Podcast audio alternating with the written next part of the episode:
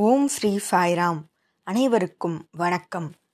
சாயின் ஞான முத்துக்கள் பகுதி பதினெட்டு Sai pearls of wisdom part eighteen C. உங்கள் அனைவரையும் வரவேற்பதில் மிகுந்த மகிழ்ச்சி. உங்களுடைய நிலைத்த ஆதரவுக்கும் நன்றி. ஒவ்வொரு வாரமும் பகவான் மாணவர்களோடும் ஆசிரியர்களோடும் சுவாரஸ்யமாகவும் மிகவும் எளிமையாகவும் உரையாடும் உரையாடல்களை நாம் பார்த்து வருகிறோம். அந்த வகையில் இந்த வாரம் நாம் பார்க்க இருப்பது மார்ச் மாதம் இரண்டாயிரத்தி ஒன்றாம் ஆண்டு நடந்த நிகழ்வுகள். பெங்களூரில் கோடைக்கால வகுப்புகள் முடிவடைந்தன. அதனால் சுவாமி பெங்களூரிலிருந்து புட்டபர்த்திக்கு புறப்பட்டார். அவர் வருகிறார் என்றவுடன் அந்த புட்டபர்த்தியே மகிழ்ச்சியில் குதித்தது திளைத்தது. ஆங்காங்கே மக்கள் கூட்டம் ஒவ்வொருவர் வீட்டின் முன்னும் அலங்காரம். இவ்வாறு சுவாமியை வரவேற்க மக்கள் கூட்டம் கூட்டமாக சாலையில் நிற்கத் தொடங்கினர். சிலர் தங்களுடைய வண்டியினை எடுத்துக்கொண்டு சுவாமியின் பின்னே வந்தனர். இவ்வாறு சுவாமியை அனைவரும் பேரன்போடு வரவேற்றனர். பாகவதத்தில் பகவான் கிருஷ்ணரை மதுராவின் மக்கள் வரவேற்றது போல காட்சியளித்தது. சுவாமி பெங்களூரிலிருந்து புறப்பட்டார். முதனஹலி என்னும் இடத்தில் தன்னுடைய காரினை நிறுத்தினார். மேலும் அங்கிருந்த மாணவர்களை சந்தித்தார். அவர்களோடு நேரத்தை செலவழித்தார். மேலும் அங்கு சுவாமி சொற்பொழிவு வழங்கினார். அங்கு மாணவர்களும் மிகுந்த கொண்டாட்டத்தில் ஈடுபட்டனர்.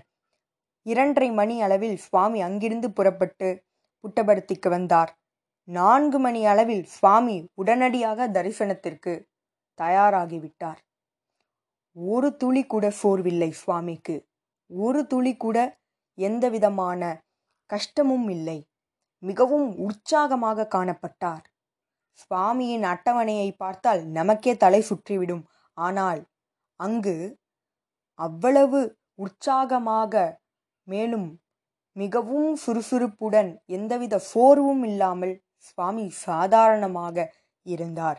நான்கு மணி அளவில் சுவாமி தரிசனத்திற்கும் தயாரானார். சுவாமி என்று மாணவர்களிடையே அமர்ந்திருந்தபோது சூப்பர் ஸ்பெஷாலிட்டி மருத்துவமனையின் திறப்பு விழா முடிந்த பிறகு நூற்றுக்கணக்கான மக்கள் மருத்துவமனையை நோக்கி வந்தனர்.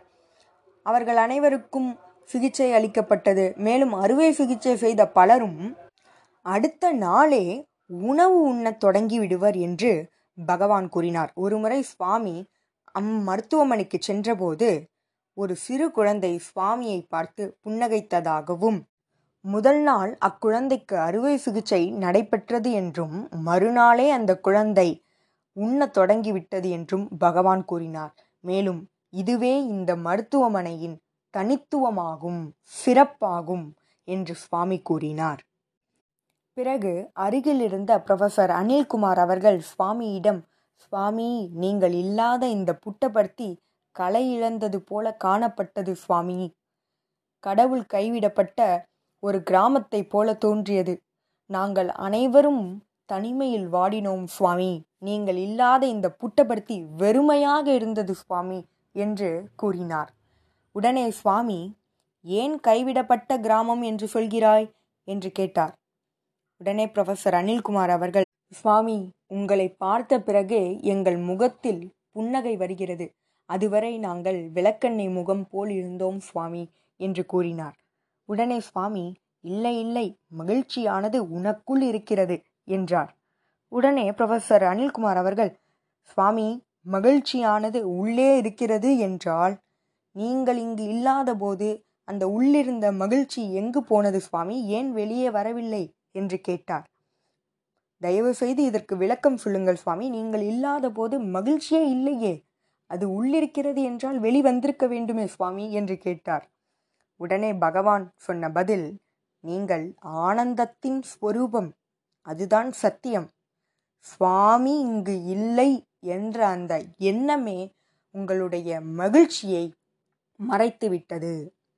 Inner happiness is covered by the idea of separation idea of absence of Swami Swami இங்கு இல்லை. சுவாமி இல்லை என்ற அந்த எண்ணமே உங்களுடைய மன மகிழ்ச்சியை மறைத்துவிட்டது. இதுதான் காரணம் என்று பகவான் கூறினார். உண்மையில் இது சத்தியம். பலமுறை மனிதர்களாகிய நாம் நம்முடைய உண்மையான தன்மையை மறந்துவிடுகிறோம். நாமே அன்பு நாமே அமைதி ஆனந்தம் என்று பகவான் சொல்லியிருக்கிறார். இது அனைத்தும் நம்மிடையே இருக்கிறது என்பதனை மறைப்பது நம்முடைய எண்ணங்கள்தான். அதில்தான் தவறு இருக்கிறதே தவிர நம்முடைய உண்மையான தன்மையில் என்றுமே தவறில்லை. இதுவே சுவாமி என்று கொடுத்த விளக்கமாகும். பிறகு சுவாமி குஜராத் நிலநடுக்கத்தை பற்றி பேசிக்கொண்டிருந்தார். இங்கு ஒரு குறிப்பு சொல்ல வேண்டுமென்றால் புட்டபர்த்திக்கு வரும் முன்பே அதாவது பெங்களூரில் இருந்தபடியே சுவாமியின் வழிகாட்டுதலின்படி இரண்டாயிரம் கூடாரங்கள் எழுபத்தி ஐந்தாயிரம் துணிமணிகள் பெரியவர்களுக்கு குழந்தைகளுக்கு பிறகு மூட்டை மூட்டைகளாக அரிசி கோதுமை பிறகு எண்ணெய் என அனைத்தும் குஜராத்திற்கு அனுப்பி வைக்கப்பட்டது. சுவாமியிடம் ப்ரொஃபஸர் அனில்குமார் அவர்கள் சுவாமி நீங்கள் பெங்களூரில் இருந்தபோது குஜராத் நிலநடுக்கத்திற்காக அங்கு ஏற்பட்ட பாதிப்பிற்காக இது அனைத்தையும் அனுப்பி வைத்ததாக கேள்விப்பட்டோம் சுவாமி என்று கூறினார். உடனே சுவாமி நான் எதையும் யாருக்கும் சொல்வதில்லை.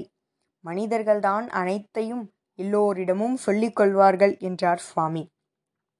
நீங்கள் யாரோ ஒருவருக்கு உதவி செய்கிறேன் என்று நினைப்பீர்கள். ஆனால் இங்கு அனைவருமே என்னுடைய குழந்தைகள். No one is somebody all are my people என்று பகவான் கூறினார். சுவாமியின் வழிகாட்டுதலின்படி ஐம்பது முன்கள பணியாளர்கள் மேலும் அனைத்து உணவுப் பொருட்கள் தேவையான பொருட்கள் அனைத்தும் அனுப்பி வைக்கப்பட்டன. புரொஃபசர் அனில்குமார் அவர்கள் சுவாமியிடம் சுவாமி எவ்வாறு நன்றியை செலுத்துவது என்று தெரியவில்லை சுவாமி. இந்தளவிற்கு பாதிக்கப்பட்டவர்களுக்கு உடனடியாக நீங்கள் உதவுகிறீர்கள் சுவாமி என்று கூறினார். உடனே சுவாமி இதை நான் உதவி என்று என்றுமே நினைத்ததில்லை. உன்னுடைய மனைவிக்கும் குழந்தைகளுக்கும் நீ செய்யும் ஒன்றை உதவி என்று நினைப்பாயா? இல்லை கடமை என்று நினைப்பாய். அதேபோல் இவர்கள் அனைவரும் என்னுடைய குழந்தைகள். ஆதலால் இதனை உதவி என்று நான் நினைக்க மாட்டேன் கருதியதில்லை என்று பகவான் கூறினார். சுவாமியிடம் ப்ரொஃபஸர் அனில்குமார் அவர்கள் சுவாமி நீங்கள் ஏன் இந்த நிலநடுக்கத்தை நடக்க விட்டீர்கள் சுவாமி? இதனை தடுத்திருக்கலாமே. உங்கள் மக்கள் அனைவரையுமே காப்பாற்றியிருக்கலாமே என்ற கேள்வியை சுவாமியிடம் கேட்கிறார்.